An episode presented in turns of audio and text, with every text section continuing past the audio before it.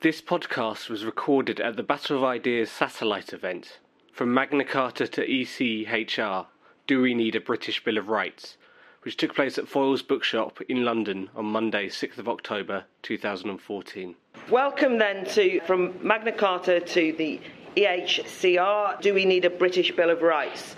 Very prescient. Uh, when we organised this in advance, we were concerned that it isn't the uh, anniversary of Magna Carta till next year, so we were slightly cheating. And although there was kind of rumblings on a Bill of Rights that maybe it would be a bit of a dead issue, um, as it happens, we really knew uh, that it was going to be an alive issue. But nonetheless, um, I, I, it has coincided very much with what's happening in the news. I'm Claire Fox, and I'm the director of the Institute of Ideas. I'd really like to thank Luke and his colleagues at the London Legal Salon for inspiring us to do uh, more debates on the law and the relationship between law and politics this year in relation to the Battle of Ideas.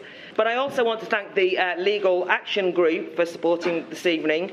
Um, but particularly our principal supporter, uh, which is the Federalist Society.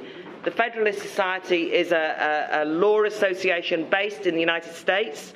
Uh, it seeks to promote the rule of law. We share with them a concern about a growing judicial activism, uh, particularly in Europe. Um, the Battle of Ideas is a weekend festival at the Barbican, held annually this year, the 18th and 19th of October, at which we have 80 panel discussions, 400 speakers, um, and a couple of thousand members of the public in attendance. One of the things that happens is that people say to us, Do you mean it's a public debate? Does that mean lots of nutters go? And I think that sort of sums up why we organise it, because we actually are of the belief that a more intelligent public discussion is necessary and that the public actually should not be treated as though they're all likely to be nutters when they participate in the discussion. So it is a public, open discussion on some of the major controversies of our day. We also wanted to expand it beyond that weekend festival. So, over recent years, we've organised a satellite programme, both throughout the UK and also increasingly internationally. So, this week, there's a discussion on food banks and whether there's a growth of hunger in the UK taking place in Leeds, and a debate on what are the arts for in Budapest. And on Thursday, a discussion on uh, big data and all of the uh, ethical controversies around that in Brighton. And then the final uh, satellite before the festival on gentrification in East London uh, next Tuesday. But that's following events that have already taken place in Athens, Lisbon, Derby, Liverpool, Amsterdam, and post the actual Battle of Ideas, debates planned for Manchester, Rochdale, we're nothing if not exotic, uh, Brussels, Malta, Stockholm, and Nashville. On the context of tonight's debate, I've just come back from the Cheltenham Literary Festival, and such is the nature of the Cheltenham uh, Literary Festival. I was on a panel speaking on uh, whether we should be tolerant of the intolerant, which my answer was yes, but that's neither here nor there. And there was an actual palpable feeling of mourning. And every session I went to, people said, it's all over. Britain as a civilised country is finished. There's, this is the OK for torture, the return of the Tories' nasty party. Workers' rights are going to be smashed. Individuals will have no protection. And there was, as uh, The Guardian put it, a feeling that without the Human Rights Act, we wouldn't live in a civilised country. That the Human Rights Act, in fact, is a civilised and a civilising law. So, what we want to explore tonight is whether that's a prejudice of the Cheltenham Literary Festival scene and The Guardian. Yes, I know some people are nodding, but it's not even. Right. On the other hand, in a slightly caricatured type of way, the people who cheered loudest have been the Daily Mail, who said end of human rights farce, the Sun that welcomed the end of the hated Human Rights Act, the Daily Express, uh, human rights madness to end. So you get the kind of uh, sense that this is an important, uh, certainly an important discussion. But I hope that tonight we won't confine ourselves to a kind of Punch and Judy style. Uh, are you on the side of the Daily Mail uh, or the Guardian? Are you civilised or are you barbaric?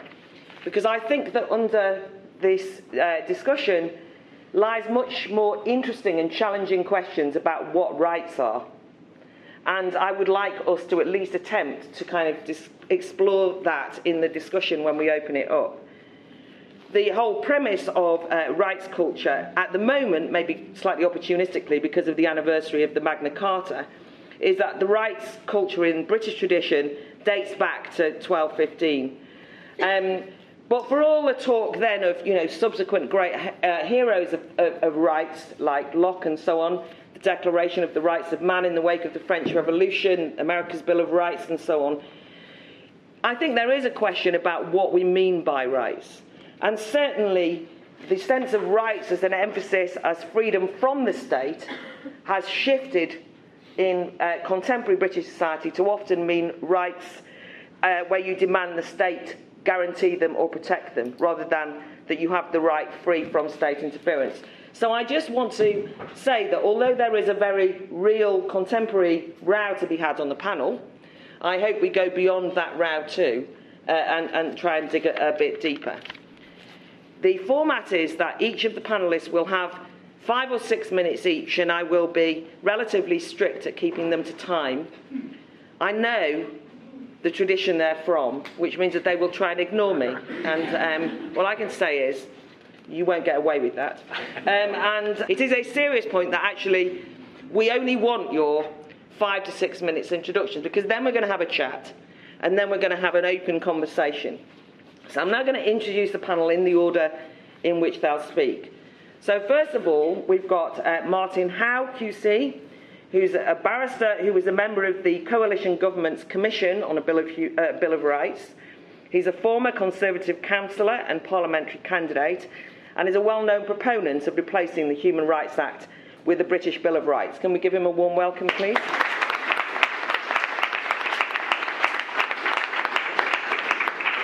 Then we'll have Adam uh, uh, Wagner. I don't even know how you say it now. Wagner. Right, there you go. Uh, who's a barrister at One Crown Office Row, specialising in public law, human rights, and general civil law. He's been nominated for the Orwell Prize for legal writing, writes regularly for The New Statesman, The Times, The Guardian. He founded and edits the UK's leading legal uh, blog, the UK Human Rights Blog. And if you follow him on Twitter, you will definitely be better informed sometimes infuriated, but well worth following. Uh, can we give him a warm welcome, please?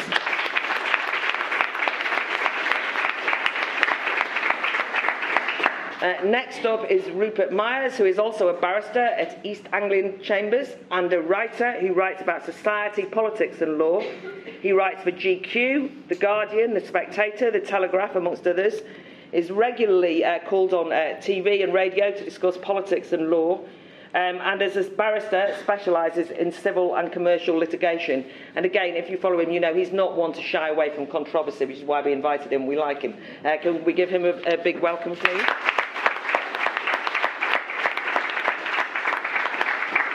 We then have uh, Helen Mountfield, who is a QC, barrister at the Matrix Chambers, a trustee of the Equal Rights Trust and Birthrights.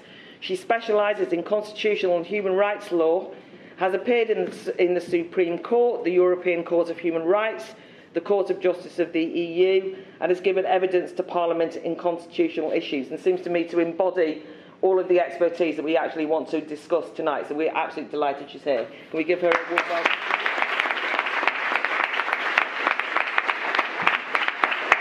And then uh, Jon Holbrook, who's part of the London Legal Salon, He's a barrister and writer on legal issues for Spiked and the New Law Journal, amongst others. He's been listed by uh, legal directories as a leading barrister in public law since 2005. Shortlisted for Legal Journalism Award in 2014 by the legal publisher Halsbury.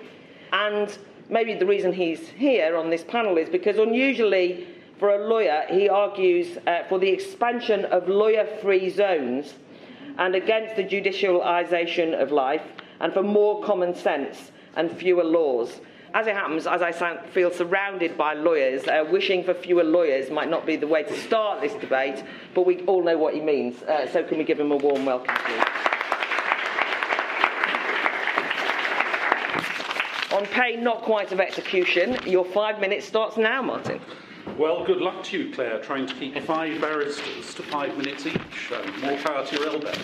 But I will be very brief. Um, and I'm uh, going to uh, argue uh, strongly in support uh, of, curtailing uh, the role in this country of the Court of Human Rights at Strasbourg, not on the grounds put forward by the Daily Mail, but perhaps on slightly different grounds.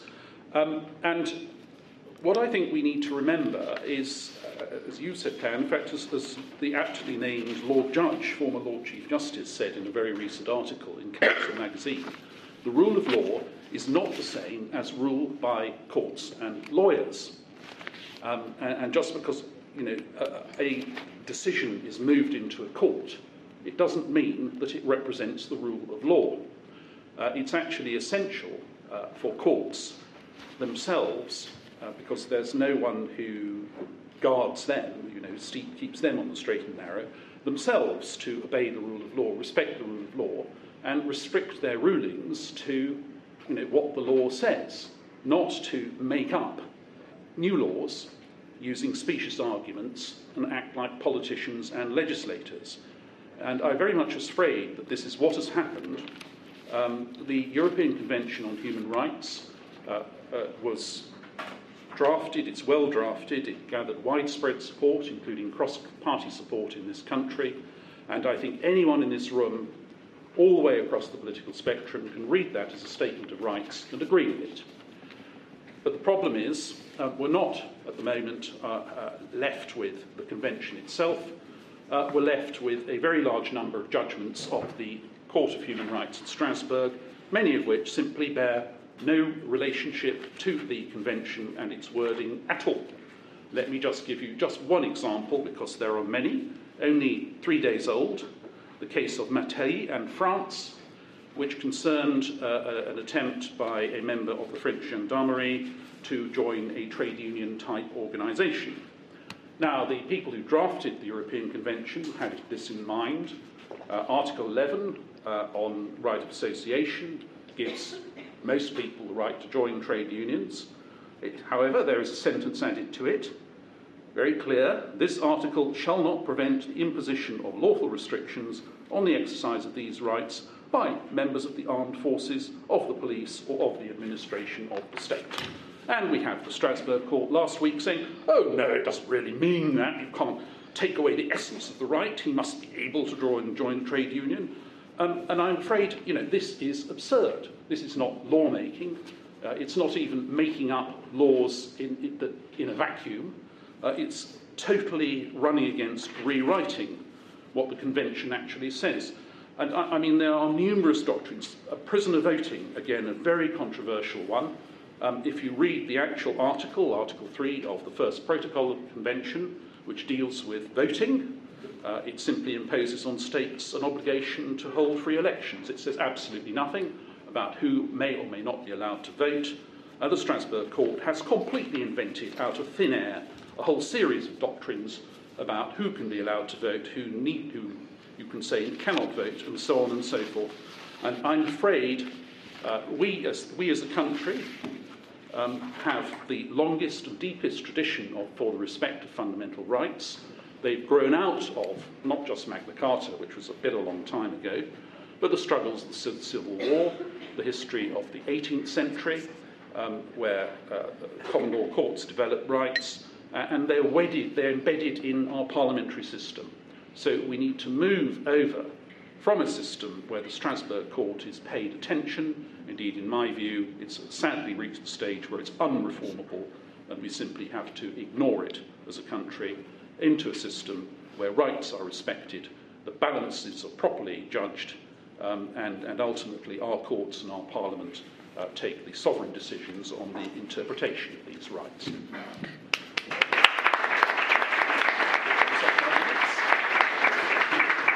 And perfect timing. So, regardless of what you said, great, good start. Adam. I'll just set my timer. So there we go.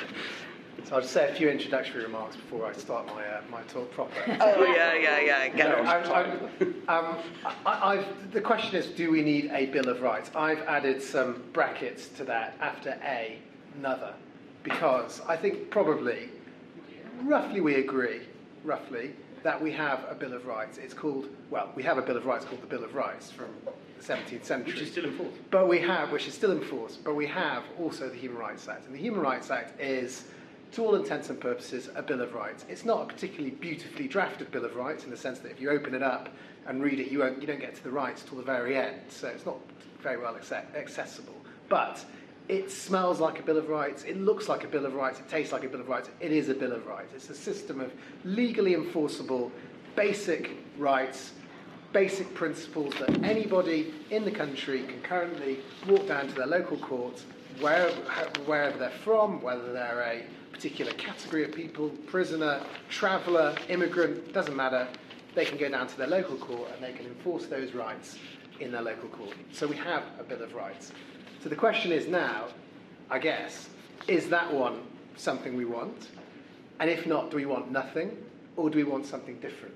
And I think probably most of us on the panel will, will argue either current one is absolutely fine, that's my position. Next, we need, a, we need a different one with different kinds of rights. That's probably Martin's position, and maybe we don't need one at all. Maybe that's John's position. I strongly argue that the Human Rights Act is a decent piece of legislation, works pretty well.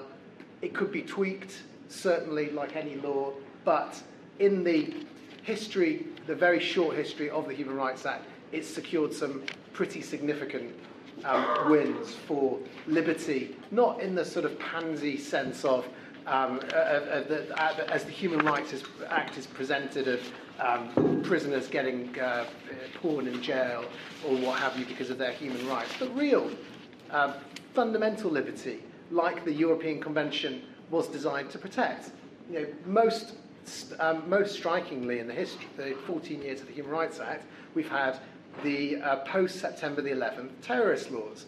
And there's been very significant judgments from our local judges, not from Strasbourg, although also from Strasbourg, about um, issues like detention um, without charge, not, not a lily-livered right, but a very, a very serious one, as is described in the new Tory proposals, um, and all sorts of other judgments. I won't go into them because of the time, but maybe we can explore them later. I think one of the points I want to make about Martin's argument is it's a slight non sequitur to say we need a Bill of Rights because the European Convention on European Court on Human Rights is putting out some bad judgments.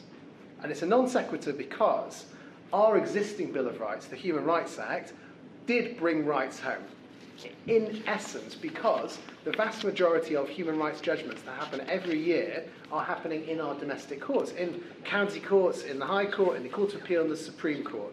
There's about 10 judgments every year from Strasbourg. Probably about two or three of those are extremely controversial, as you would expect from a court protecting human rights. It's no different at the Supreme Court in the United States where there are very controversial judgments too. Particularly the people, the, the, the, ministers who lose those cases get very, very upset that they've lost those cases because it's very difficult for them to explain to their constituents that they are, their hands are tied by this international court. But they are not perverse, those judgments. You may, a reasonable body of opinion may disagree with those judgments because that's, they're highly controversial issues, but they are not perverse. I, and I would say that the, the prisoner votes decision is not a perverse decision. In fact, our Supreme Court said exactly that. Our Supreme Court, which is now being raised on a great pedestal for now, and just watch what happens if we leave the ECHR, how quickly politicians will turn on, on those judges. But for now, it's on a pedestal. Our Supreme Court looked at the prisoner voting decision and said it's not perverse. There is a reasonable body of opinion either way. It's not perverse. We're going to follow it. End of story for the Supreme Court. So, in conclusion, this is about really about balance of power. And in a modern democracy, um, it's perfectly reasonable that every modern democratic state in the world, apart from us, has some form of Bill of Rights, legally enforceable Bill of Rights. There's nothing inherently wrong with giving judges responsibility for issues which traditionally would have been social policy. Um, I would say it, the Human Rights Act has worked absolutely fine that's my timer, but I started about 10 seconds late. So it's, it's, it's worked absolutely fine.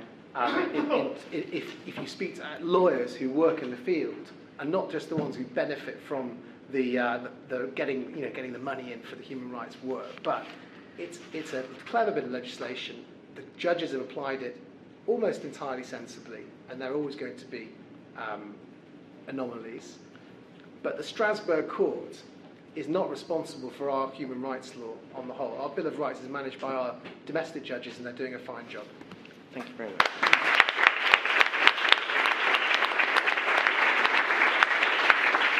Great. Thanks, Adam. I think that really does begin to set out what kind of terrain we need to discuss. But um, Rupert, your thoughts?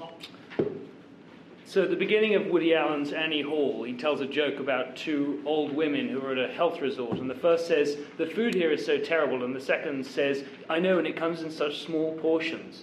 And that joke really, for me, summarizes the objections that have been raised to the Bill of Rights in the last couple of days. On the one hand, it will achieve very little. Why bother with this very limited tinkering? But on the other hand, it's apocalyptic, as uh, uh, Adam said in one of his blog posts this week. So I'm not convinced that the, the, the opponents to the Bill of Rights really know uh, what it is they've been talking about. Before this proposal came out, we had these very intellectually disingenuous arguments that it was going to enable torture without any supporting evidence that that was what was being proposed. And then you saw the deflation uh, of, of people's expectations when you saw that the proposal was very limited. It was to enforce the European Convention through primary legislation and to remove the oversight of the Strasbourg Court as anything other than advisory. Please remember that. We are not talking about the removal or, or the creation of any rights. And uh, on that basis, I'm actually quite disappointed. I would have liked to have seen uh, a piece of legislation that went further, removed the qualification, for instance, from the right to free speech.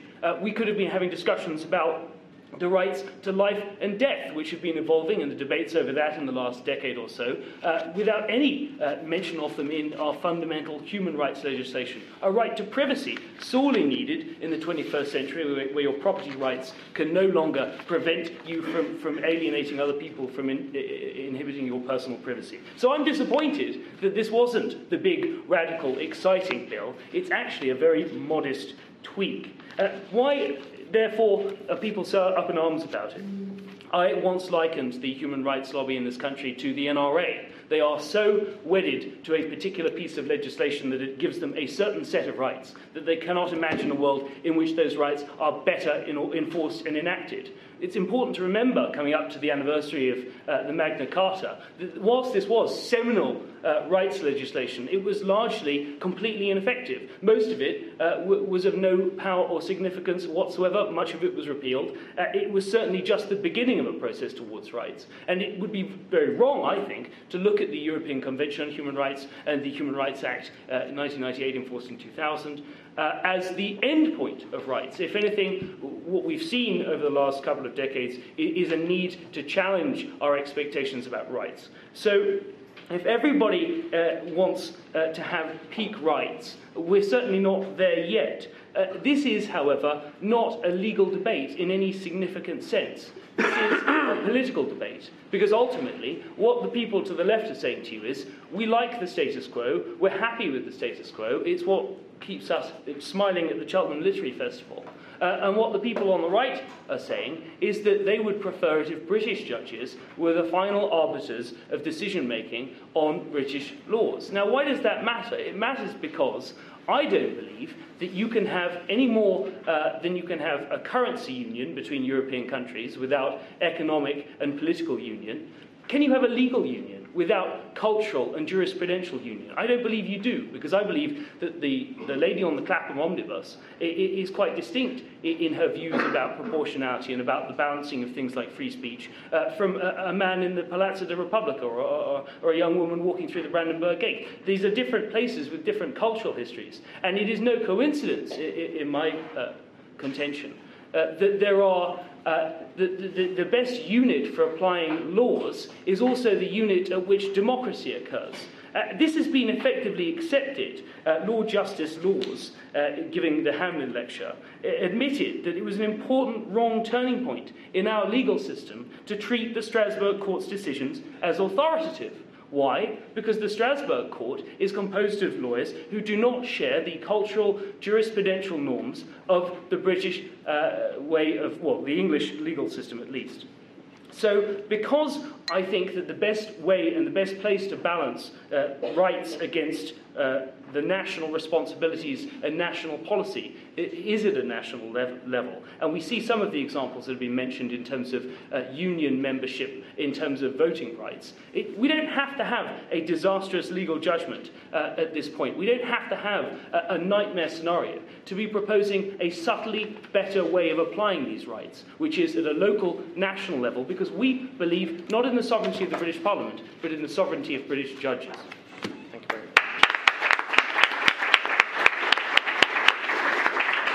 Thanks, that's, uh, that's great. that's great. Helen, your thoughts?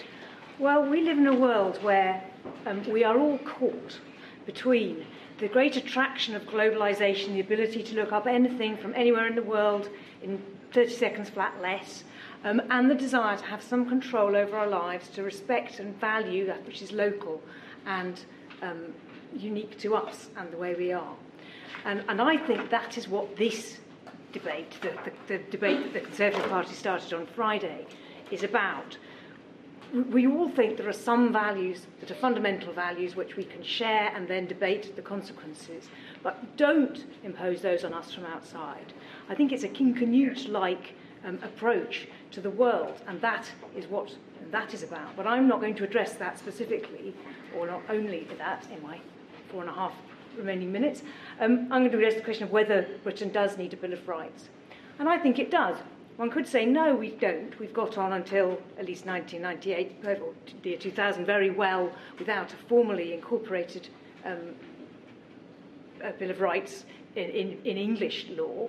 We had the common law, and the common law evolved with um, the times, and that's in a sense right, and we could say that's part of an unwritten constitutional tradition. But there are certain things, states are now, in fact, so much more powerful than they ever were, um, that it isn't just a question of saying, do not let this state torture me um, in rights. The rights in the post war um, rights settlements around the world um, speak of states respecting, protecting, and preserving those underlying values which whether or not we agree how much the state should provide, in fact, how much should be taxed, all those, those, those um, important issues which should be resolved in a democracy, we all accept underpin a democracy. And the language of the European Co- um, Convention on Human Rights, which was drafted by um, Sir David Maxwell Fyfe, who was later Lord Kilmuir, a Conservative Lord Chancellor, said that we have signed this convention because we have a profound belief, we are reaffirming, in fact, a profound belief that the, that the best um, foundation for justice and peace in the world is maintained on one hand by effective political democracy, and on the other by a common understanding and observance of the human rights upon which they depend. So that's where we've got to. We have both these things. And the howls from the Daily Mail and the Sun about let's get rid of this madness, and um, the calls from um, Chris Grayling to say let just leave off, let politicians do it. It it's it's it's it's, um, it's, it's couched in anti-European court terms. But what it really is is a suggestion that um, the ballot box is the only legitimate form of accountability. And I say that's not right. The reason we need a Bill of Rights is because the ballot box has not delivered proper protection for the rights of everyone. It hasn't prevented torture, either of the Irish Republicans um, or of, um, in, the 1970s, who were um, interrogated using the five techniques, or internees in Iraq. It hasn't protected the most vulnerable. Children in children's homes um, have not been protected against abuse of their rights um, by third parties. It hasn't given equal protection to unpopular groups, prisoners, um, gypsies, foreign nationals, sexual minorities, racial minorities. The unpopular groups vary, they are the people whose fundamental um, human rights can't be protected just um, by the ballot box. So we need um, those mechanisms um, to enable us properly to enjoy the things that we all think are human rights. We need um, the rule of law um, in the sense of um, a clear framework for identifying when the executive, the people we've elected, are acting outside the rules and the laws they've been given by Parliament. We need people we have decided will decide those things for us. And we also need some people to hold the ring if, if um, we have a sense that we are all equal before the law and all our fundamental rights are equal, then we need someone to hold that ring for the future because otherwise it's very, very easy for a majority to pick on the minority and say, we don't like you, you deserve less, go away, and your rights get eliminated. That isn't um, the villain's charter that uh, many people say. I'm not saying um, that you should never be sent to prison. I'm not saying you should never um, have a deprivation of, of things you can read or things you can do. You can't have absolute freedom of expression and absolute right to privacy. They're just antithetical things. You need some mechanism for deciding um, how to balance those rights, and some of those questions are political questions, and some of them are legal questions. But you really do need to keep um, the concept of equality before the law, um, because, uh, as Lord Bingham, who was the first president of the Supreme Court, said, um, democracy values everyone equally, even if the majority doesn't. And if you don't um, balance those powers um, between uh, judges and politicians in a, uh, some form of agreed structure, then I think you have problems. I think the, the common law hasn't worked. Um, I think we have a perfectly good constitutional settlement in the Human Rights Act. I think it expressly preserves subsidiarity um, decisions for British judges where it's more appropriate than the European judges, decisions for politicians where it's more appropriate, or, or the, exec- the elected executive where it's more appropriate than for judges. And I think the judges are very, very respectful of that balance. And I think what's gone wrong um, in recent times is that politicians haven't. So I'm with um, Dominic Grieve um, that this is um, a puerile debate, really, and I'm with Ken Clarke in saying that it's bewildering to understand why, because of one or two judgments you don't like, you want to tear up the rule book. Thank you very much.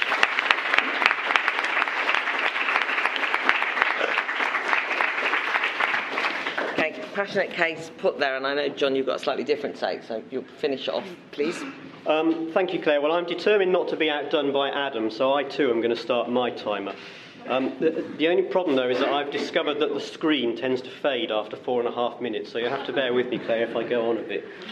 Um, I, I, want to talk about rights and what they really mean, um, because it's very easy to get seduced by the very idea or the very word rights. I mean, someone stands up and says, I'm in favour of human rights. You know, it, it, doesn't really invite the response, oh, I'm actually against human rights. The moment you say that, people think you're in favour of torture and a whole load of other horrors. So we, we really need to unpick, it seems to me, what, um, what the essence of this right is that everyone talks about. It's important because when people talk about rights, they're not just talking about any old law that's passed in any old Act of Parliament. They're talking about something that has a special constitutional status, something that vouchsafes it against uh, other decisions that Parliament may want to make, something that the judges really have to follow. So it's important, I think, to ask what is the quality that any right ought to have if it is to have that special constitutional status? Now, it might surprise you that I am actually in favour of some rights, um, but before you all sort of disappear on the grounds that you thought you were coming to a real debate and you feel con because we're all agreeing that rights are a good thing, let me explain what I mean by that because the sort of rights I'm talking about are not the sort of rights which everyone else talks about these days, by which they mean human rights. I'm talking about what historically we would have called natural rights, but more recently we perhaps ought to call them political and civil rights. What I mean by that is rights that have two particular qualities. The first quality being that they are rights that restrict the power of the state. The second quality being that they are rights which are premised upon the rationality and the robustness of the citizenry. Now, what are the sort of rights I'm talking about there? Let me just give you a few examples. Free speech, the free press, the right of free association. The important word behind each of those three rights is the word free, meaning the state stays out and the individual has freedom and scope to do things, to talk, to listen, to organise. They are the sort of foundational rights, it seems to me, on which you, you ought to be building a state. Um, there, there, are others, of course, in the criminal world. We're talking about the, the presumption of innocence until proved guilty. We're talking about the right to a fair trial in terms of um, arrest, detention, and trial, and so on and so forth. But they are the sort of foundational rights, it seems to me, on which you could, um, and indeed probably should, build a democracy. It doesn't actually mean you have to have a Bill of Rights, because Britain, of course, for centuries has, has recognised those rights without, without a formal Bill of Rights. But obviously, if you're setting up a state, as happened in America in the 18th century, or indeed as happened in France after the French Revolution, which was all about getting rid of the ancient aristocratic regime and you're starting afresh, then it makes sense to have a constitution in which you put some of those rights. And that is exactly what they did in America with their Bill of Rights in 1791, where, for example, it says Congress shall make no law abridging the freedom of speech or of the press. That's the sort of right that I'm in favour of. That, however, is wholly different from the sorts of rights that everyone talks about now as being human rights under the Human Rights Act.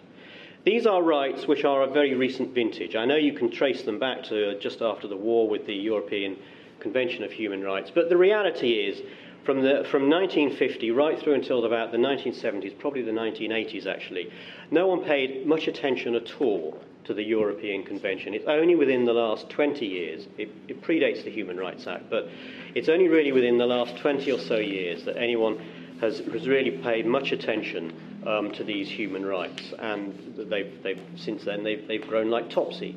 Um, one new right added to another, one after, one after another. And human rights are fundamentally different from the sort of rights that I was talking about. First of all, instead of restricting the state, they are always seeking to expand the state. Either in terms of people talking to a right to have something provided by the state, whether it's um, economic or social assistance, or indeed, and perhaps more often the case, in terms of protecting the individual by the state putting its shielding arm around people. Why is that? It's because whereas the sorts of rights I'm in favour of are premised upon the rationality and robustness of individuals, human rights are premised on the very opposite. Namely, they are premised on the idea that everyone is vulnerable, everyone has weaknesses, everybody needs to be protected by the state, protected from each other, as it happens. And that's why it, it, it, it's so uh, so it, it, so runs against the very notion of democracy, because what underpins the human rights discourse is this idea that we, the public, cannot be trusted.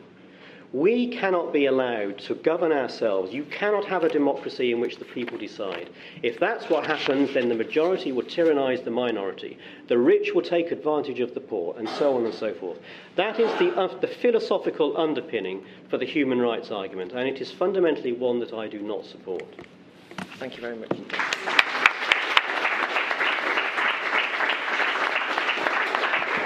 Okay, fair bit on the table. Very quick on the panel before we kind of start the uh, the conversation.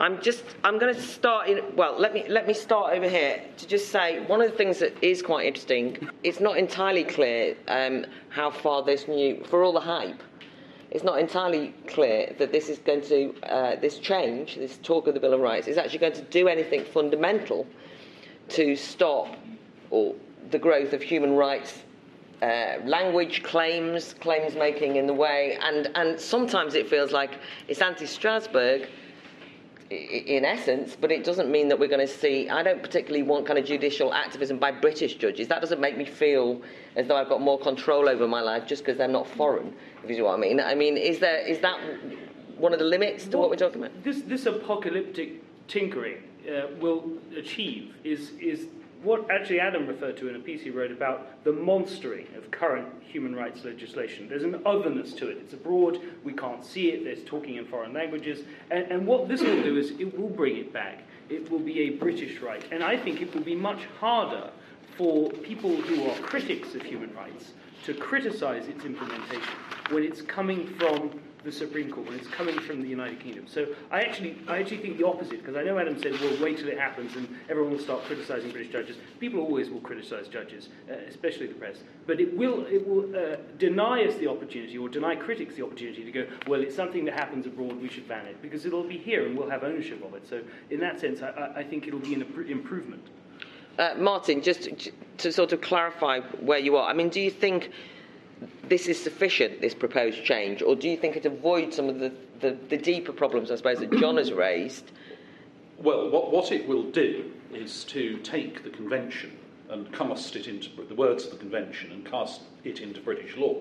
So it won't. Um, uh, you could have a much more ambitious project for the Bill of Rights, which involves both you know, adding and possibly even subtracting from the rights, shifting the nature of them to you know, civil and political state rights that uh, limit the state, etc.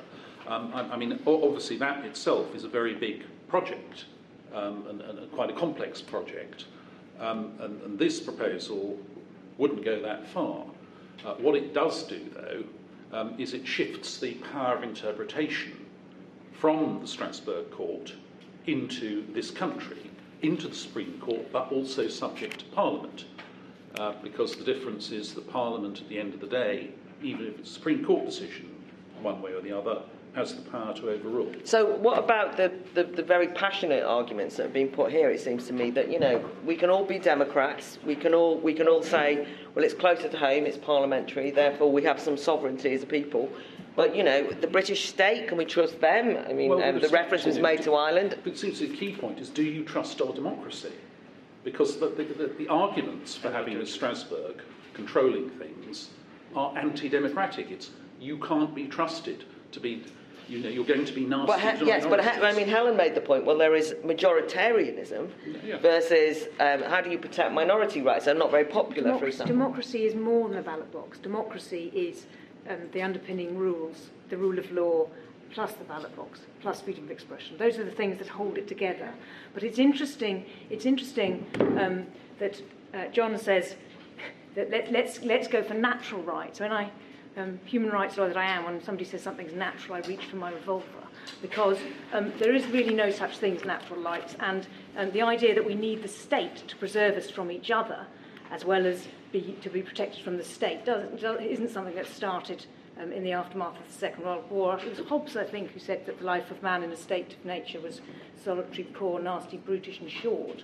Um, and it seems to me that the real value that underpins a rights, a language of human rights, as opposed to contested political claims is um, an assumption that everybody um, has an equality of worth and dignity. You can lose um, pleasures in life, you can, you, you can do something which means you deserve punishment or to lose some sort of right.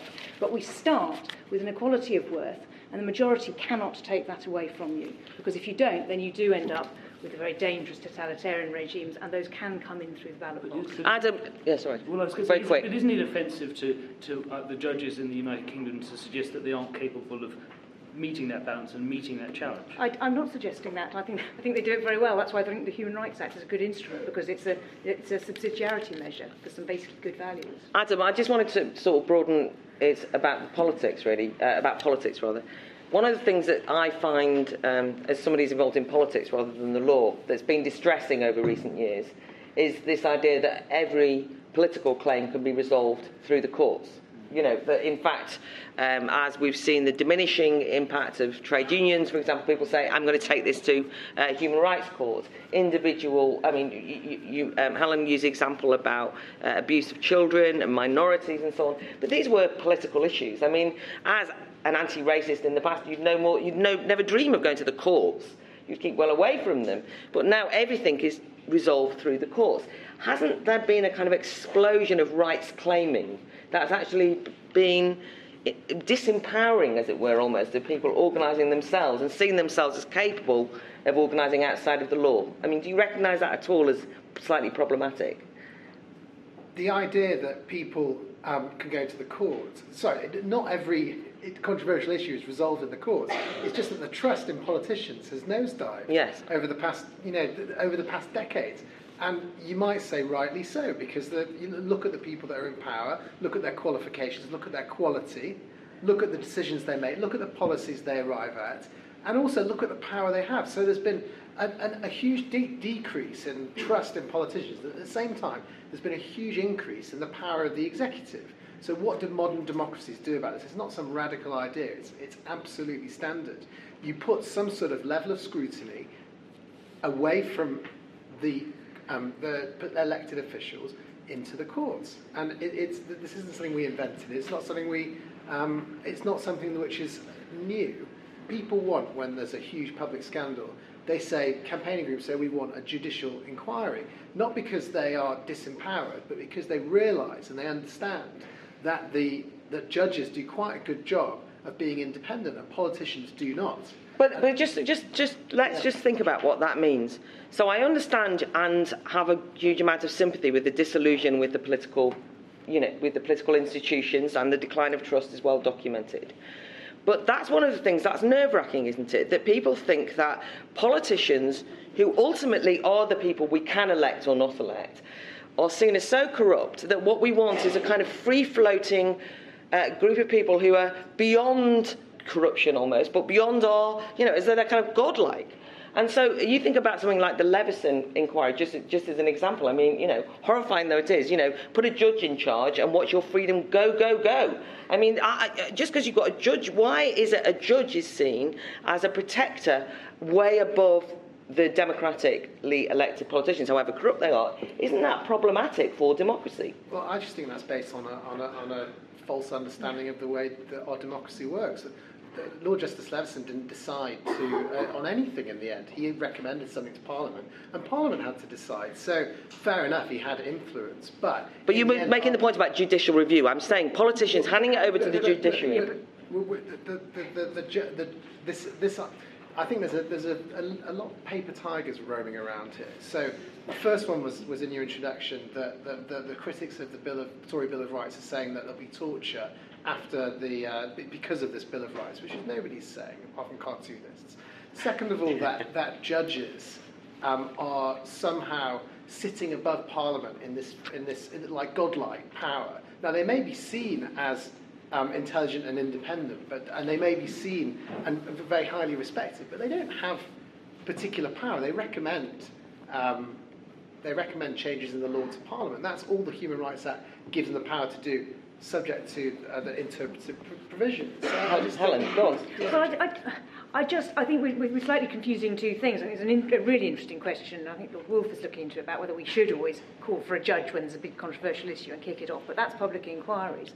What courts do in judicial review sometimes people criticise it and say it's only process, so what's the point? Because all they say is, oh, you just got, you tripped on some procedural point. But that's why I think it is so important and appropriate that they don't say, you got it wrong, you should have decided something different, because the politicians at, at national or local level are the people who are elected to make a decision. But they do say, we expect you to make this decision rationally. We expect you to focus on things that a statute says you should focus on, or do the things that a statute says. And if you don't, or if you don't think about those things, or if you don't balance them, well, then we'll say you should. And that's, and that's what they're for. They're for saying the political process has to be kept within a framework to work properly. Uh, so, Jon, before I go out to the audience, maybe I just don't get it. I can't quite understand it all, really, and I've kind of misunderstood the nature of democracy that's probably my problem. And I'm missing something crucial, and maybe you are too. I mean, is it not true that there's a balancing act there? And that, in fact, it's not as though we don't want there to be any, uh, you know, are we just saying strip out the role of the ju- judiciary altogether? So, what is your balance, or and how do you get the balance right on this conversation where you're kicking the judges out of public life, or are you? In a nutshell, it is for the political sphere to make the law, that's Parliament principally. It is for the judges to interpret and apply the law. That is a, an appropriate constitutional demarcation. It is a demarcation that has broken down under pressure from the Human Rights Act. Now, I normally talk about the problem that poses for politics. As it happens, it also poses a very major problem for the judiciary because it invites them into areas of political controversy where they should not go, they should not be expected to go. Good example of that recently was when I think it was 11 of them, might have been nine, it was an odd number anyway, and it was a lot, lot of them, um, were considering the issue of assisted suicide. What right does a court of law have to, de- have to decide whether or not our laws, as passed and approved by Parliament, should be changed?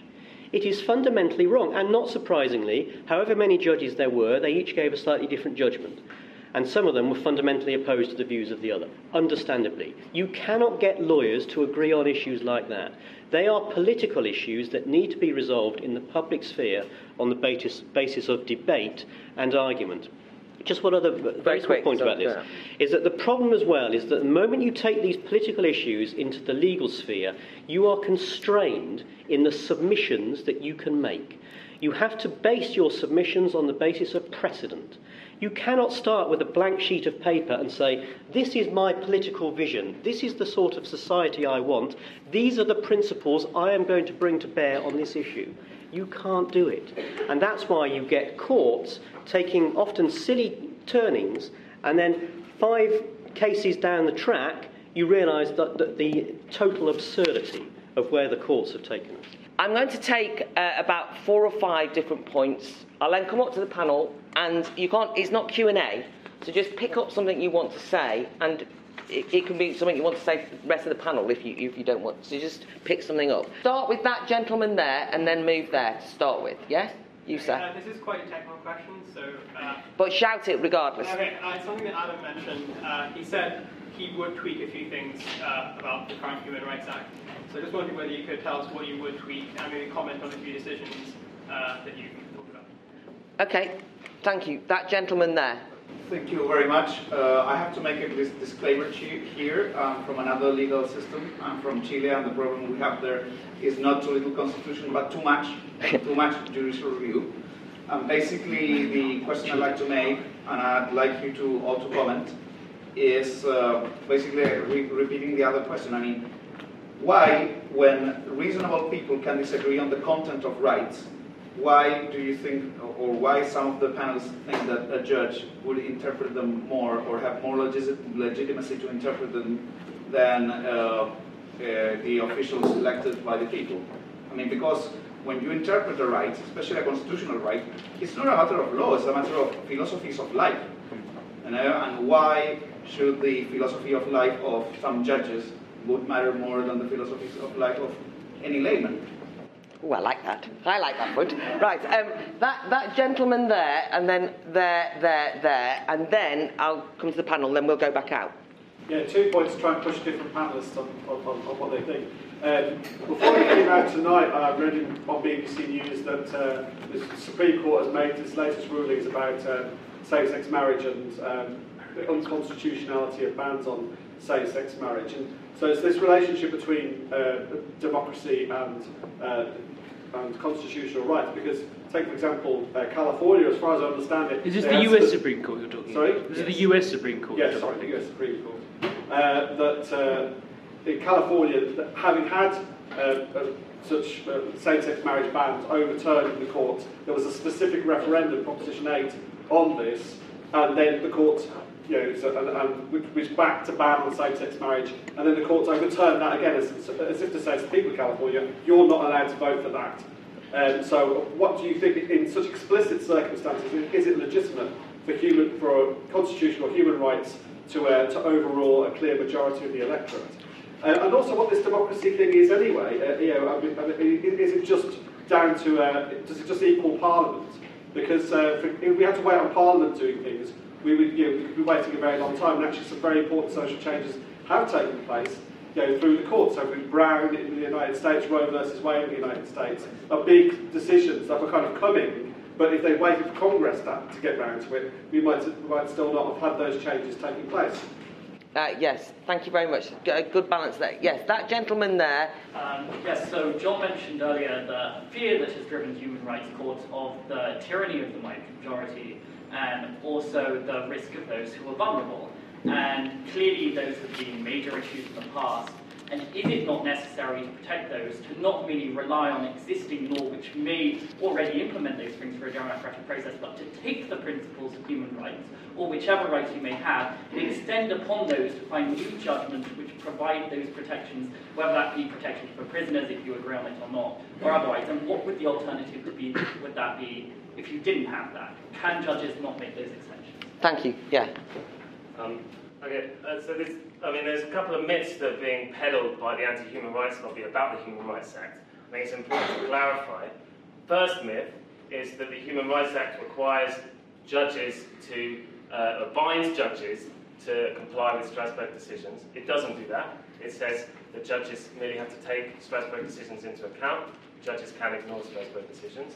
Second myth is that the Human Rights Act somehow overturns parliamentary sovereignty by requiring Parliament to comply with the Human Rights Convention. It doesn't do that. It simply empowers judges to make a declaration of incompatibility, which Parliament doesn't then have to follow. And I can demonstrate that with three key examples that are Quickly, quickly, quickly, quickly, quickly. Prisoners still have the vote. Abu Qatada was deported, and there's never been a successful claim against the army on behalf of someone from Iraq. Okay, thank you very much. Um, Adam, why don't you pick anything up from any of the points that have been made? Um, well, the, the, the chap here who asked me um, what I'd reform, I, I'm not particularly imaginative enough to come up with the idea. That's not because I love the Human Rights Act, because I, it's just it's, it's very it is difficult when you're in the um, when you've got something that's pretty sensible to start thinking about tinkering it with. But the, the associated point, and picking up what Rupert said, is well, he says it. He, he, the, the, this, the Tory proposals are, are quite minor and they're just sort of you know just iterative and that sort of thing. I think that's misunderstanding the, the ambition of these policies. And you, we don't even, we not even have the actual draft Bill of Rights. All we've had is the proposal. And just to pick a few, I mean, they're not going to allow serious cases. Mean, the examples I think they give for serious cases are property disputes, and, um, uh, a, a, couple of other things that picked out the sort of the Tory, you know, muscular, these are the muscular rights, natural rights type of thing. We, we're not going to, and, and, and we're, they're not going to allow, I'm just going to read from a quote. The example they gave was no one will be able to allow human rights that allow them to step outside the law that applies to all other citizens. For example, a group of travellers claiming the right to family life breaching planning laws. I mean, that was in the Tory, that's in the announcement, right? So, so just to get a flavour of what this is, what this is going to be is a unilaterally imposed, um, sort of politically, uh, a politically structured set of rights which privilege um, the kind of people that the Conservative Party like over the kind of people the Conservative Party don't like. And you may say, as, as, as a um, student of democratic politics, well, the majority get to do that. You know, they get to impose them, their will on the people because they get voted in. I would say that's it, and it's exactly the argument for a bill of, for a, for a bill of rights that's um, agreed with cross-party support, like the Human Rights Act, which is that it's not politically unbalanced, and it generally um, annoys people equally on either side. And, and that, for me, um, sums it up. Okay, Rupert, picking anything up? Well, I think the, the Proposition 8 uh, question uh, and the Californian issue is the perfect example of what I was saying, which is, of course, that the US Supreme Court uh, has to abide by a constitution which, is, which was uh, agreed and is in place across the United States, i.e., the unit at which its judges are elected or selected, the unit at which it, it, has national elections, is the unit at which it makes those decisions. So if California, a little part of it, goes off and makes a different decision, that proves my point, uh, in, in fact, that it should be at the level of the, the whole nation that these decisions are made. And I just want to come back to one thing this gentleman said. Uh, firstly, he said that there's no, um, there's no loss of sovereignty in the current measures. Well, that's, that's not true. Hersch Lauterpacht, the, the, the man who first started drafting this, this, these, um, this codifying this uh, law said that there would be substantial sacrifice of freedom of action of individual states. Uh, David Maxwell Fyfe, the, the conservative, and of course they like to say that oh, it was a conservative who drafted it, therefore it must be perfect. Flattering as that is, it isn't always true. Uh, he said that the, the convention superimposes an international code. No one can legitimately pretend, as this gentleman was trying to do, that the Strasbourg court doesn't have in its judgments binding influence on how, at the moment, the United Kingdom has to I- impose human rights Not law. in English law. That's, that, I'm afraid that's the whole point of the changes. That's the whole reason that Lord Justice Laws came out and said that it was a wrong turning in the common law when they decided to start following these as gospel. That's okay. the problem. Thanks, Jon. Anything you want to pick yes, up? Yes, uh, a couple of points. Um, I'm quite interested in this idea that minorities need to be protected. I mean, who is it that you think is going to oppress minorities? I mean, is it the good people in this room? Presumably not. Is it the good people out there? Surely not. I mean, the, the very premise of your question is that you do not have faith in the rationality of people who vote.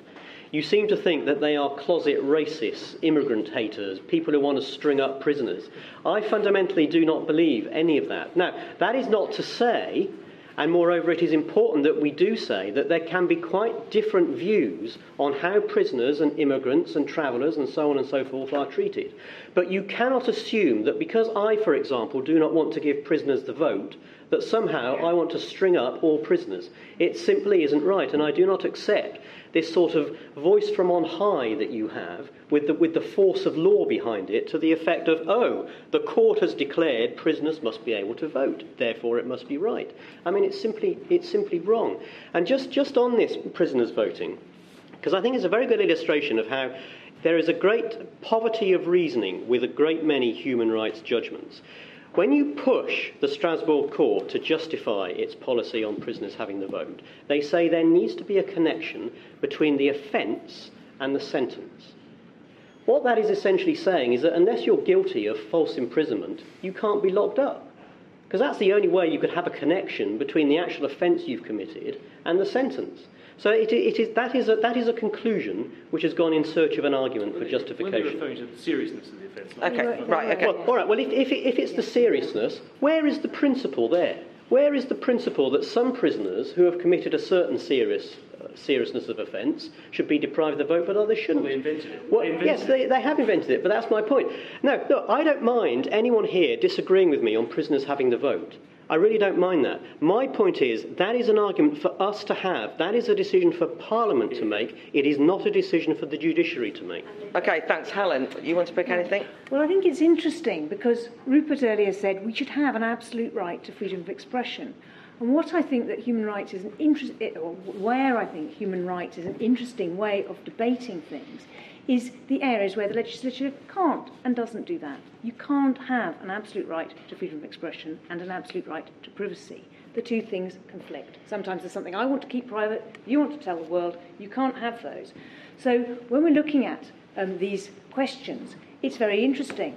The um, Conservative proposal says we're not going to let, for example, um, gypsies build in the green belt in circumstances where other people would not be able to do so. But um, they do say, a lot of the Tory press says, um, the law is now oppressing Christians if you feel very strongly that you um, do not want to um, allow a gay couple into your guest house, you should have an exception made for you to the general law that says you can't discriminate against people, the law passed by Parliament, you can't discriminate against people on grounds of sexual orientation.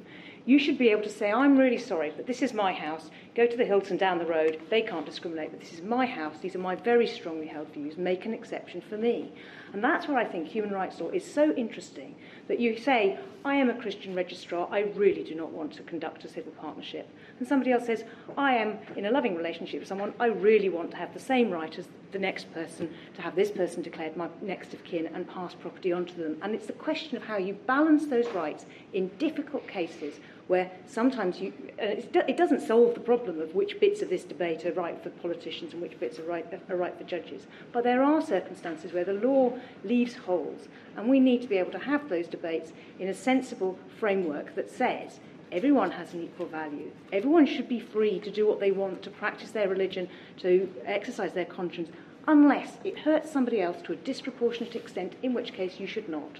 And that's where um, either the legislation or the judge needs to make the balances, and that's what this is for. Okay, and then finally for this bit, and then I'll come out to the audience. Martin? Yes, can, can I say um, how much I um, welcome and agree with the gentleman from Chile um, and the way, the way he put it, um, which is that if reasonable people can disagree about the scope of a right, or indeed the balance between two different rights, why is it that judges should be deciding on what is the right balance rather than elected politicians? Um, maybe judges have a role in, in the irreducible minimum. But the problem we have at the moment is we've outsourced this decision making not only to judges, but to judges in a Europe wide court, um, which has gone way beyond uh, its proper function uh, in imposing very detailed solutions on all these. You know, circumstances in which Princess Caroline of Monaco can or cannot object to being photographed in the street. Uh, and, and, had her paper, paper, uh, photographs put in the press. I mean, it, it's ludicrous, absolutely ludicrous. I, I, don't know, perhaps you can inform me. There, there's a court which I believe is even worse than the Strasbourg court, the, the South American or American Human Rights Court is Chile's subject. Uh, don't start having a conversation. You bring it to the flow. Yes, yes, yes, all right. I, well, I, I'm very sorry for you. Yes. very sorry. But uh, um, I, I mean, this is the thing. You know, country, there are Commonwealth countries, perfectly respectable, Australia, Canada, New Zealand, they protect human rights under their law. They don't seem to need to outsource it to a foreign court. Why should Okay, we? right. The home of Magna Carta. Okay, um, now there's lots of hands, which is very good. Now there's lots of hands, but what, one, one clarification I think we should make, which is, is that those people um, who are for a Bill of Rights, or rather against human rights legislation, are not default Tories who are protecting the rich. I mean, it's an unhelpful caricature. Uh, it's not true, I'm- and it doesn't. I'm- no, and I'm no, but, Bill of Rights. no, no, but I, Jeremy yeah, but I'm talking. progressive and it's against judicial review. Listen, let me just. I, what I'm saying is, in order to be able to have this conversation, it is important to recognise that there is something more fundamental going on here than party politics and those kind of discussions. Because what does happen is that, despite what has been said, is that when I have tried to argue this, people have said to me, if you get your way, Claire, there will be people tortured, prisoners, and that is what happens in this conversation. And I'm. Um, Far to the left of those people who are arguing hang on, that hang on, but it's quite important because we're only this Bill of Rights. no, no, I've Um, tried to say, yeah. yes, but this Yeah, Bill of Rights, even this and- Bill of Rights, even this Bill of Rights put forward by the Tories, which is being put, Yeah, is not necessarily only agreed with No. by, No, and some Tories are Good. for and some aren't, aren't, but actually it does, the, the proposal, the proposal for a bill does allow for torture because it says some people, if you, for example, Yes. if you cause death by dangerous driving and you're British, you go to prison for however long the court within a, a, a statute sentences you for, for that crime. So the which is point good. no, no, but if you are a foreign national, even if you've lived here all your life, and even if the country you would go back to is somewhere you would be tortured, you can be sent back there because you've now stepped So we've now the. So it- clarified so that, in is. fact, it, we've clarified that one thing was said earlier was that who is saying that this Bill of Rights will lead to torture? That gentleman there. Point is really to try and give an internationalist census perspective here. We have people protesting and at the risk of death for the right to vote in Hong Kong for the whole of the last two weeks right now. And the UK has been called to perhaps lobby to ask the Chinese government to respect international rule of law, to, to, to respect the Hong Kong people's right to vote. It is therefore rather incredible that the UK is at the same time thinking of tying up with its own European Convention because it believes that it shouldn't, prisoners shouldn't have the right to vote. Um, I would just like to ask the people to, on the right of the moderator if they've ever attended an international law class and they've ever heard of the principle of pacta sunt servanda, that is, agreements must be kept. This is the basis on which Britain is asking China to keep the Hong Kongers, to give the Hong a right to vote, and it's the basis on which the Britain must accept ECHR. If not, if it fails to do so, if it keeps on trying to renegotiate or threaten to leave ECHR, it would redefine the principle of pacta sunt servanda. Thank you. No, no, no. Thank you. That, no, that's really that's long enough. But it was a very useful uh, counter and international point. What I sometimes find when talking about this discussion with lawyers is that it sometimes veers towards a kind of mythos. Both sides accuse the other of myth, perpetuation about the way the law is applied. But really, that discussion is about the application of the law. It's very interesting. The point I wanted to raise is what uh, we think the impact of the human rights culture has been on democratic engagement and political activity outside of the courts. Because no matter what you say, the rise of human rights law has coincided with a depletion in public engagement with politics. Because Um, it all happens in Europe. bear it out. Um, one of the most, and one's experience that brought that home to me was actually studying law four or five years ago, where I met tens or you know hundreds of people who were genuinely interested in changing the world, who wanted to go out there and reshape society. They wanted to engage in the kind of fundamental questions that I'm sure everyone on the panel is interested in. But when I asked them, well, what do you think about immigration? They gave me a series of human rights judgments. When you ask what you think about free speech, they give you a series of human rights judgments. They use the language of human rights, whether we like it or not. And what I think that illustrated is something broader, something which was happening outside of that law school, which is human rights culture has domineered and commandeered the way we speak about rights. Um, and it's, that's the permanent effect of human rights culture. So quite outside what either side says about one another, about how the law is applied in particular cases, I can follow all that. It might be very proportionate and sensible. But what does the panel think about the impact that it's had on young people and their ability to change the world? And there's a secondary question. If you met one of those people in the street, would you advise them today to train to human rights work? Thank you very much indeed. Um, yeah, um, I, Jon said that minorities aren't oppressed in this country. I disagree. What, what about, um, unless I misinterpreted what you said, what about a young person in a Muslim or Catholic school who is beginning to question their own sexuality, but the school pre- preaches things like um, homosexuals should be executed or homosexuality is repugnant and it's a sin?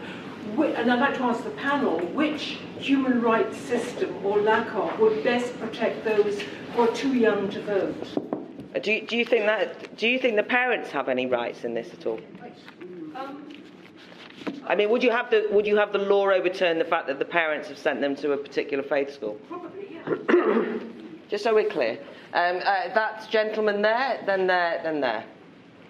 Um, although the question tonight was does the UK need a British Bill of Rights, the proposals were actually for a, a Bill of Rights and Responsibilities, uh, with the suggestion that um, if one doesn't follow the responsibilities that Parliament has set down for us, that we won't be able to argue or use our human rights defences in court. And I wondered whether any of the panel think that human rights is something that we should earn rather than something that are innate. Uh, thank you very much. Good, good, good question, sir. Yeah. Um, I'd, like to consider the possibility that, um, uh, that, that human rights, as discussed uh, in, uh, at this meeting, are really a luxury of Western liberalism that was funded by the wealth that was acquired by, from, from the rest of the world, and that it might, may well be a short-term phenomenon. And people most of the discussion that's been tonight has, has, has, been about very small things, about a particular small judgment by a particular court on a, on a particular thing. If one looks across what's happened over the last 20 years, there's been a, a, a huge erosion of the rights of individuals within, within, within our society. Uh, the government has, there's always a good, a good reason for the government to curtail more of your freedoms, to ask more of you in terms of information and activities, laws that, that disable you.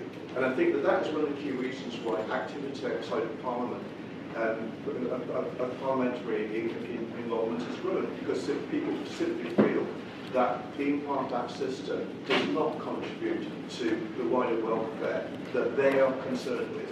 If you want to have any effect in today, you, you, uh, join a lobby group or, or a, a, a, a, a issue.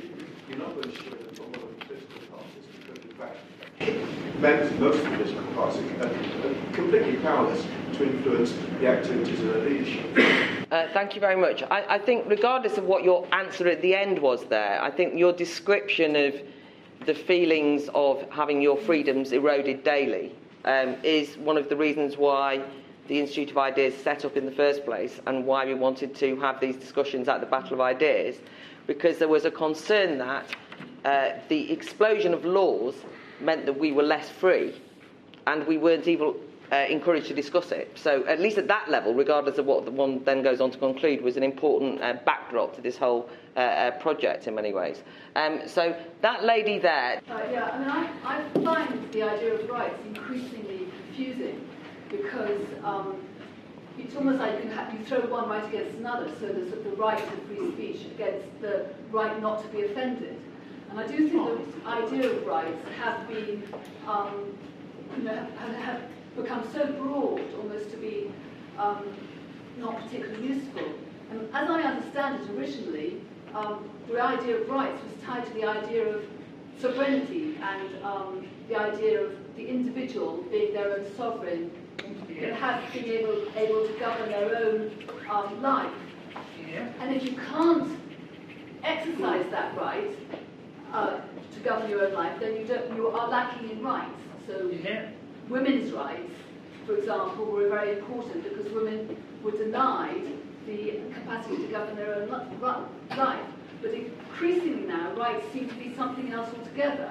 And I just wonder whether there isn't a, a kind of a, a, need within the legal world to strip, them, strip back a bit the idea of rights go back to the basics a bit more. Thank you very much. That lady there. Um, I just wanted to crystallise something that I think quite a lot of people have said, um, not least who's sitting next to me, but also this was just brought up there, which I think that there seems to be a fundamental distinction between positive and negative ideas in some respect. And what I'd like to pledge for is um, really the concept that the law possibly should be reinstated as something that's actually quite negative and curtail certain aspects of positive politics. Whereas the problem we have, as was brought up by some members of the panel, is actually that um, there's this distrust of politics is something which I would say needs to be resolved within the sphere of politics and not by um, actually unelected judges. And so therefore to just bring up on the, the, point that was made here, that actually the solution is to reinstate politics as a public sphere and a sphere of debate,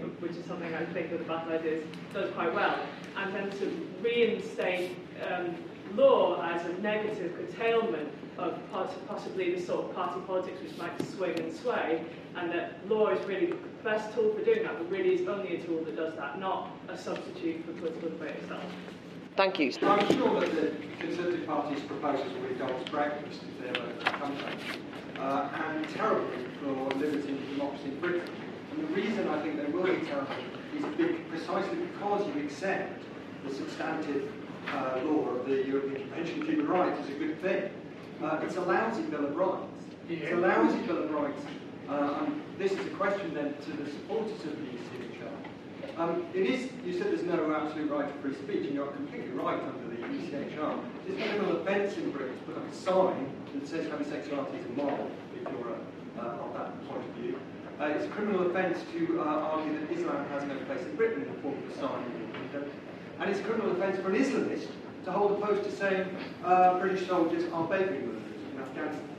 All of those convictions have by British courts, and one of them by the European Convention of Strasbourg, uh, been argued to be compatible with the right of free speech uh, of the people who are convicted of those criminal offences. Uh, there's massive increase in the use of hearsay evidence, in the use of bad character evidence through uh, legal reforms. The substantive criminal law has expanded enormously in the scope of preventive, uh, preventive offences, preparatory offences, and vote teething, all of which effectively substantively undermine the presumption of innocence. And finally, we've all seen on the back of this a huge expansion of state surveillance. All of this is compatible with the European Convention. Oh no, it's not. Death under such a loud bill, and I wonder what, how you respond to a few significant wins. You see, it's true there have been a few significant wins. I'll grant you. But the underlying trend is a massive expansion of state power, which is compatible. Okay, uh, Adam, pick something up from that, would you please? Oh, just picking up very quickly the, the point human rights culture inspiring kids t- for them to talk about human rights, great. Engages them, um, they understand it, it's really basic, you can read it, you can put it on the back of a fag packet, great. Um, religion in schools, um, that is a legitimate debate between what the parents' right to educate their kids in the way they want to versus the kids' right to learn about the world in all its glory. Perfect issue for human rights, um, and, and that is because it's a balance, a balance between competing interests, politicians, judges in conjunction with each other. I think that's that's absolutely fine. Luxury of Western liberalism. I think it's a luxury of Western liberalism to be able to to be able to argue that these things are a luxury of Western liberalism. um, and, and, and the true luxury is, is, is the system. Um, back to basics, whoever said that's another way of um, saying this sort of Tory, muscular, um, serious rights. Um, absolute right to freedom of speech. Uh, uh I think Rupert said there was an absolute right to freedom of speech in the US con- Constitution. I know well, it starts with different. It's, it's, there isn't an absolute right to freedom of speech. in, in America, it's also against the criminal law to protest at soldiers' funerals and say they're, they're child killers. And there's been cases, and then people have been to prison for that. Um, it, there is no absolute. It's, it's, a, it's that is another white elephant in this debate. Um, we have pretty good freedom of speech protections like they have in America. They have freedom of the press, but they equally, you know, they, they don't have absolute freedom of the press. So I just think that's it's often put up on a pedestal as if it's something which has been not been realised by this system. But I, I, I think I think the difficulty is that some of us have the ideal of absolute freedom of speech, and freedom of speech protections is odd. I mean, we've got free speech. We don't need you to protect it. We, that's free speech. Stop us. Stop trying to tell us we haven't got it. Or that we should have it as an ideal. Uh, I think that I think you can at least concede there's an ideal, even if it doesn't exist in America. Well, like you a, might not agree like, with it. Like but a I'm- Plato's horse type ideal, but I don't, I don't, still, I don't think that's something which is That's a ideal problem with yeah. human, with human rights law. Snyder and Phelps, 2011, the US Supreme Court upheld the right of the Westboro Baptist Church to picket funerals. Um, we, what we should have in this country is innate free speech. What we do have is a model of, uh, of, of, of, of positive uh, Napoleonic code style laws imposed on us from Europe. And what that does is it actually disengages young people because they can't be involved in a political system that is at the same level as the legal system that rules over them. So the symbol that I think we should be sending to the people of Hong Kong, uh, and it's quite right that there are protests there, is for this notion of self rule, is for this notion of a legal system that operates at the level of the democratic system. And, and, and that is perfectly compatible. I hear what you say about Pacta Sunt Servanda, but actually, if you look at these proposals, even that, I'm afraid, is, is, a, lift, is a myth from the, um, from the human rights lobby because the Conservative Party's aim in this debate is to ensure that we remain within the ECHR. Um, okay, and, and, and for which you've been already criticised by some people. But yes, go on. Why didn't you pick that up? Yeah, yeah, I, I'd like to, to, to pick up the point made by the gentleman who mentioned Hong Kong, because I mean it's a very important point regarding the international effects of what this country does. Um, now, there's a narrow point there, Pacta Sunt Servanda. There's no question uh, of the United Kingdom breaching its international obligations. Uh, the proposal is to seek the agreement of the Council of Europe to the proposed course of action. If it doesn't give that agreement, then the United Kingdom will exercise its undoubted and clear right under the Convention to withdraw by giving six month notice. There's no question of breaching the treaty. Now, the broader point um, is will, if the United Kingdom takes this step, will it uh, undermine more broadly the protection of human rights uh, abroad uh, in other countries? And I think the problem we face here is there actually there are two sorts of human rights breaches or alleged breaches occurring. One are there are certain countries which engage in breaches of what are clear, clearly human rights that everyone would agree to be human rights, and they breach them. And the Strasbourg court, amongst others, gives judgments against them, and they produce no effect at all. And what is said is that if we flagellate ourselves by continuing to uh, observe Strasbourg judgments extending rights into highly questionable areas, this somehow will be an example that will encourage President Putin to start uh, respecting some more Strasbourg court judgments than he has in the past. And I simply don't believe it will have the slightest effect. Helen. Somebody said we should um, go back to basics, and actually, the people here say we should come down to a, a recognisable political level for giving people rights. I agree with both of those things. My unit, my starting point for human rights, is the fundamental dignity and autonomy of each individual person. And that should only be um, restricted or diminished where it is necessary to give effect to the autonomy and dignity of other people.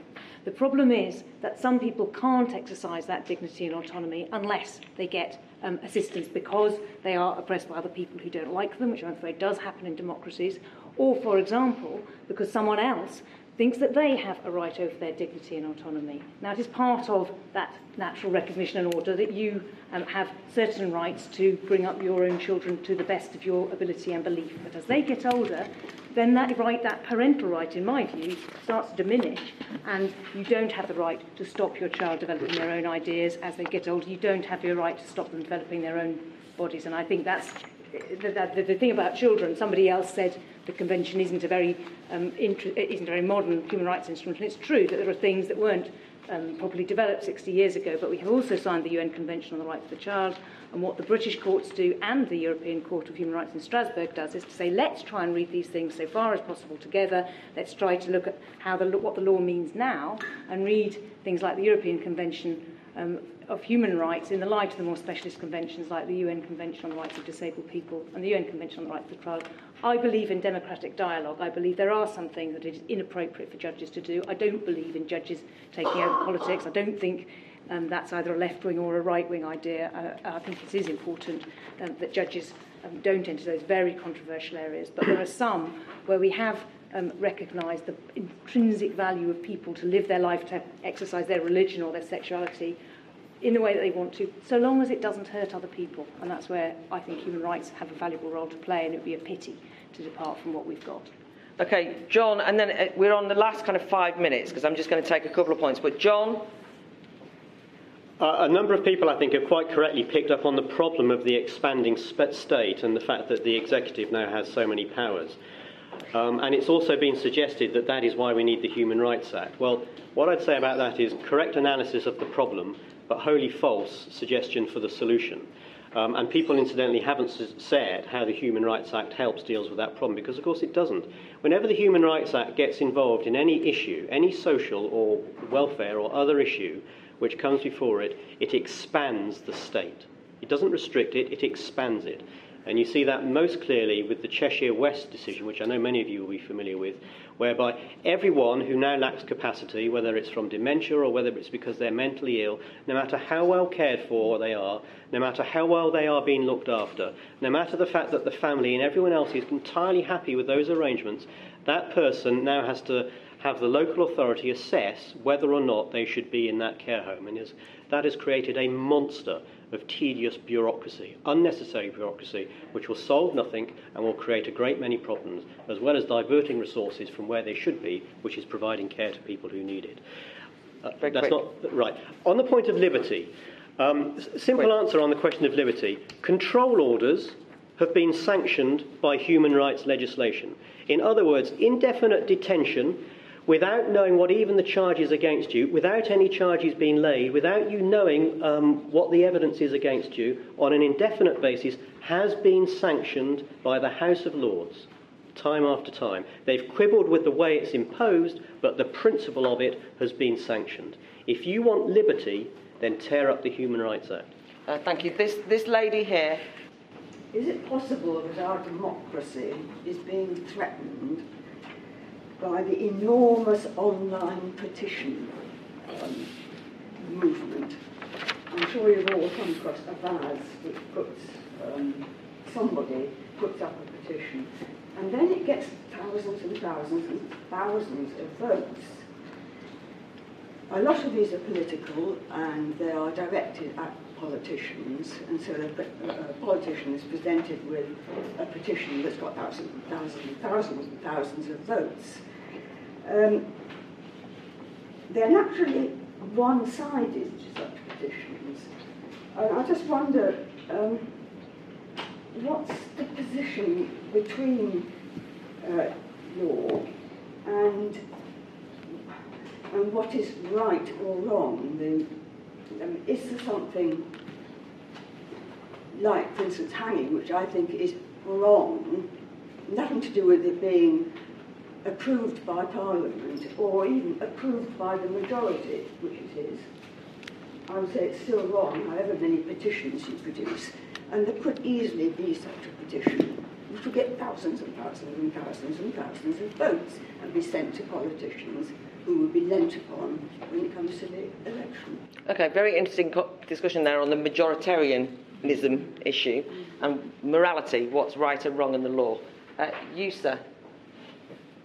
Uh, thank you. I just wanted to uh, make three brief points. Uh, first of all, to what extent does the panel think that um, this debate is a symptom rather than the problem? The problem really being the hollowing out of the political sphere of what you might call civic virtue. So on the one side, um, we have uh, look at Leveson, he's bringing in press controls, and on the other side, you say, well, he's not really because he's not actually got that power. The real problem is the fact that the politicians have sort of outsourced their authority um, to judges. Uh, so, to what extent um, do the panel think that is a problem? Secondly, to what extent do they uh, agree that um, in a lot of these judicial uh, decisions, if, even if they are made under sort of proper constitutional judicial review powers like in the US or under something slightly less like in this country, that there is this um, poverty of uh, reasoning. Um, I think Jeremy Waldron, who was referred to earlier, uh, compared the um, debate in this country over the Abortion Act against uh, the US Supreme Court judgment of Roe versus Wade, and who remarked that most of Roe versus Wade wasn't really about abortion, um, and he contrasted it very favourably to uh, the debate in this country in Parliament where we did, didn't have any sort of um, full uh, Bill of Rights. Um, I think I'll leave it there. Okay, thank you very much. Both interesting questions. Yes, sir. So, um, I'm an intern at a legal rights NGO called Justice, so guess which side of the debate I'm going to be falling on. Um, so I'm going to direct this at the left-hand side of the panel. Um, I, I take personal offence to that. yes, so I think many of the lawyers here would object to the idea that Strasbourg can dictate judgments to the UK Supreme Court. I happen to be a lawyer. I can think of at least three cases in which the Supreme Court has asserted its right not to follow judgments of Strasbourg. Now, when you strip away that justification for a British Bill of Rights, it unfortunately begins to smack of simply denying rights to unpopular groups for means of political capital, particularly immigrants and foreigners. Could you please, uh, I'm sure this isn't what you think, could you please correct me and give me your justification from that? I'd also like to briefly confirm Mr. Holbrook. You seem to, there's a disconnect between what I vote for and the government that actually acts once they get into power. I voted for this Conservative government, it became a very different monster to what I thought I voted for. The essential function of human rights, the universal function, is to simply draw a line to say there are some things a government in no circumstances can do, and what, frankly, is a problem with that. Yes, one sentence is to Jon Holbrook and that is um, special consultative status for rights. It's an oxymoron if rights are protected and they can be changed every five years, they can be repealed, and the Parliament may come in and institute a new Bill of Rights every single five years. Okay. Thank you very much, everybody. Thanks to the floor for putting the panel under pressure. So, Martin, give us your last shot uh, in this debate, just in terms of what you want people to think about as they go away. Well, I, I, mean, I think mentioning the case, the US case of Roe versus Wade, is very interesting uh, because uh, there they have a system where a lot of politi- a lot of political decisions are taken within the court system um, because they're turned into constitutional rights. Roe versus Wade is a classic example of that, where a very delicate moral and political question was decided by judges uh, how are judges qualified, particularly, to take those sort of decisions, the balance between um, the, the, rights of the unborn child on one view, or, or, or the rights of a woman um, over her own body on another view? Um, and, and, that has had a corrosive effect on the US political system um, because those who are on the other side of the argument feel there's been no democracy, there's been no democratic decision uh, taken um, can't deal with it through the political system. So I, I really think that is a paradigm example of the dangers of placing too much the wrong kinds of issues in courts. And uh, I would say um, that uh, by moving from a system where so much is decided by Strasbourg, and I should make it quite clear that the way our courts have interpreted the Human Rights Act is that they are effectively bound by any clear and consistent jurisprudence from Strasbourg, and they limit themselves to departing from Strasbourg only in cases where they think the Strasbourg court has not fully understood the UK system. Uh, and I think that, that, that was a, a, wrong turning by the courts, but it's deeper than that.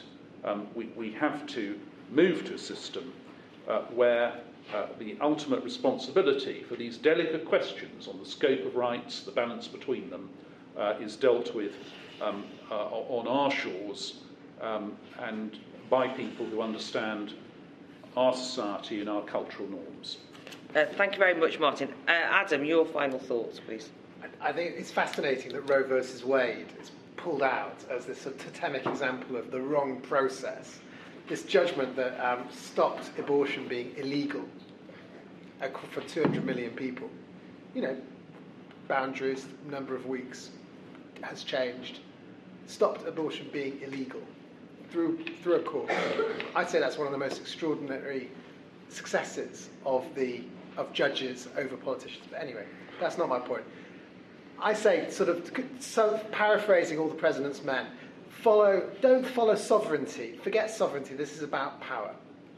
This is really about power. So, Human Rights Act, European Convention, in the last 60 years has, has been about politicians not giving up their sovereignty. If they'd given up their sovereignty over the ECHR, they wouldn't be in a position to be promising in the next, uh, in the next government to withdraw from the ECHR if it doesn't accept a condition it can't possibly accept, and they wouldn't have the power.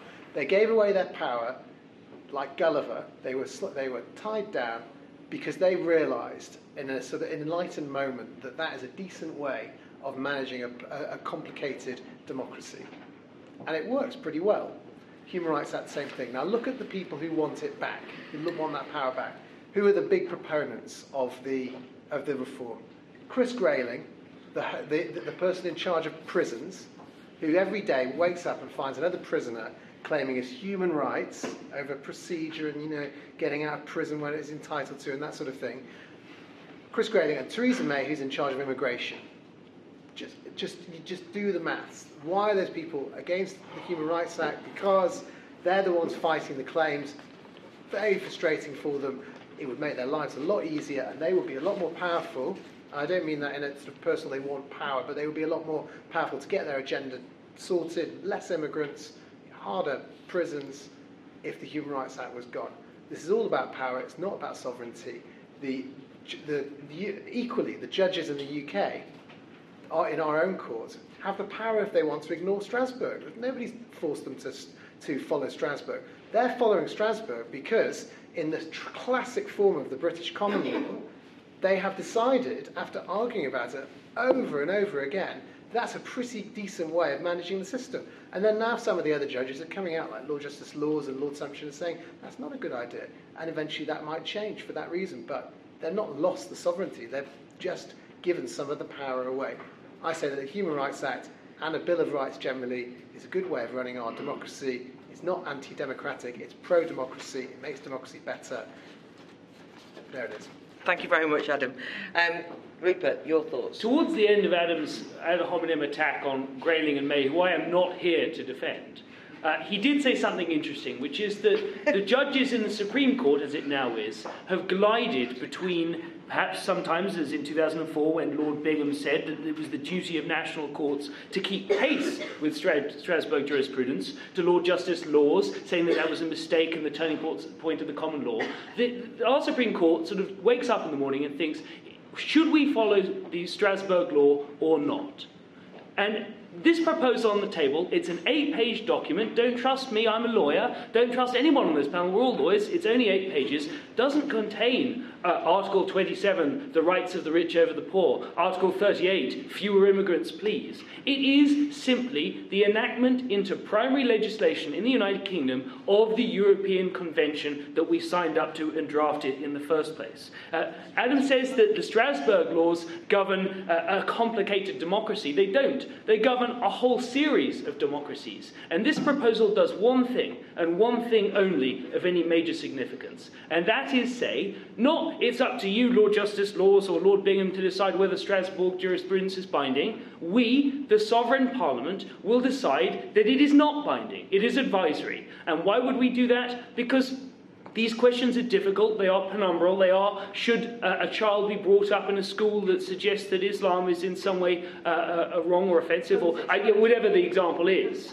Those are penumbral questions right at the very edge of where this is most difficult. And all this bill does, in substance, is say we would prefer British judges with the norms, the jurisprudential background, and the understanding of our democracy and where we are, not where Greece is or where Italy is, and you, you can see the problems that countries around Europe have suffered from having a, a combined currency system without a combined political and economic system. This is the same. We run up against these problems, we, we get frustrated because we aren't governing our own rights in our own legal system.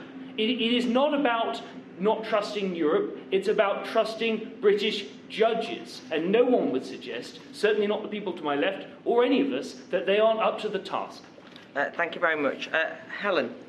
Well, I think it is illustrative of how difficult this is. That Rupert is saying the real problem is we should give all the power to British judges. And as I understand it, Martin is saying, no, it's a terrible idea to give power to judges. These things are so intrinsically political. They should be done by the legislature. And what I think is there is a real crisis um, in democracy. There is a democratic deficit, I think, caused by um, the global um, accumulation of power in a few places and with a few um, individuals, um, and with the party political system breaking down. And I think everybody feels it. I think even very senior politicians in this country and everywhere feel I don't have power to um, control things. And I think individuals feel it. And what I'm saying is, um, you can't make all decisions at the individual level, you can't make all decisions um, at the national level, and you can't make all decisions at the international level. You should make decisions at the lowest level possible. But there are some things that the state will say, no, you can't decide to beat someone else into pulp because you don't like them. No, you can't um, decide uh, to torture somebody, whatever they may be. Um, there are decisions where you need um, to say there is a, there is a, there is a line, there is a, a state or an international agreement on this, and that's what is done. I don't think the Strasbourg Court um, seeks to make decisions where things are difficult. There are a lot of decisions, for example, on um, things like same sex marriage or sperm donation, they've said there isn't an agreement in Europe, this is not for us, and they pull back. And whether or not you agree with individual, one or two individual decisions, that's inevitable in a legal system. Because I don't agree with every um, decision in a trial by jury doesn't mean to say that I think the whole system of trial by jury should be thrown out too. That's just inevitable. And I think we need to recognise that the whole point of a democracy is that nobody has a monopoly of the power. Not the judges, not the politicians, not the international institutions. We have a democratic dialogue between these bodies and these institutions. And that's why I think human rights language is so useful because it says some things are absolute and some aren't, and where should we debate these? And there isn't one answer. We have to keep talking about it, and that's what a democracy is. Thank you very much, Helen. Uh, Jon. Abortion rights. Which was the better process? What happened in America, where a legal campaign resulted in Roe v. Wade, or what happened in this country, where there was a political campaign that resulted in the Abortion Reform Act? It's the latter, isn't it? The, the, the, the, the point of, the reason why I'm drawing attention to this is that I think there is a real danger in what Adam says in saying he likes human rights because he actually likes the outcome. You can't work like that. And the lady here doesn't like hanging. Well, some people do like hanging. What are we saying? That the, the abolition of hanging must be a human right? Where do you draw the line? You might believe strongly in something, but other people don't. Some people believe very strongly that prisoners should have the vote. It's quite possible our friend over there from the Human Rights NGO believes that. A lot of people don't. In fact, the majority of people in this country don't. Where are you going to draw the line if you carve away from the political sphere certain issues and put them into the legal sphere? That is essentially the problem that we have had over the 20 years. You cannot draw a principled line, and there is not a principled line, which is why human rights have expanded like topsy. The only way you can overcome this problem is by taking these issues away from judges and handing them back to the people, where you will encourage debate. You will encourage people to come forward with their arguments, to have debates like we're having tonight, which is a wholly different sort of argument from the sort of debate was not even a debate, but the submissions that people make in court. And one of the problems I have is the way in which political issues are now being, as someone at the back made this point, political issues are always understood and posed and framed as if they are legal issues, to which you go to the expert, you go to the judge, the person with clean hands, the person who knows everything, who's pure. But actually, when you look at some of the decisions they've made over the years, many of them are absolutely potty. So take all these issues away from judges and put them back into the political sphere, and then you will help address Helen's problem about the democratic deficit, which I accept. But do not accommodate to that by making it worse. Let's reinvigorate political life by letting the people decide on these issues. Now, finally, I've not, last sentence. Last sentence. I've not been able to talk about the Tory proposals, uh, which is a shame, since uh, they so very kindly gave this debate extra spice by deciding to announce it just a few days before this debate took place. You see, we really do have friends in high places at the Institute of Ideas. Um, but w- all I would say about that is that I've written an article which has gone up today on Spiked Online. Um, it's called Two Cheers for the Tory War on Human Rights. I know, it's a great title. Sadly, I didn't write it. Um, but, uh, but hopefully the title isn't the best bit of that article, so I do uh, uh, urge you to go away and look at it. Okay. Uh, can we thank our panel? Uh,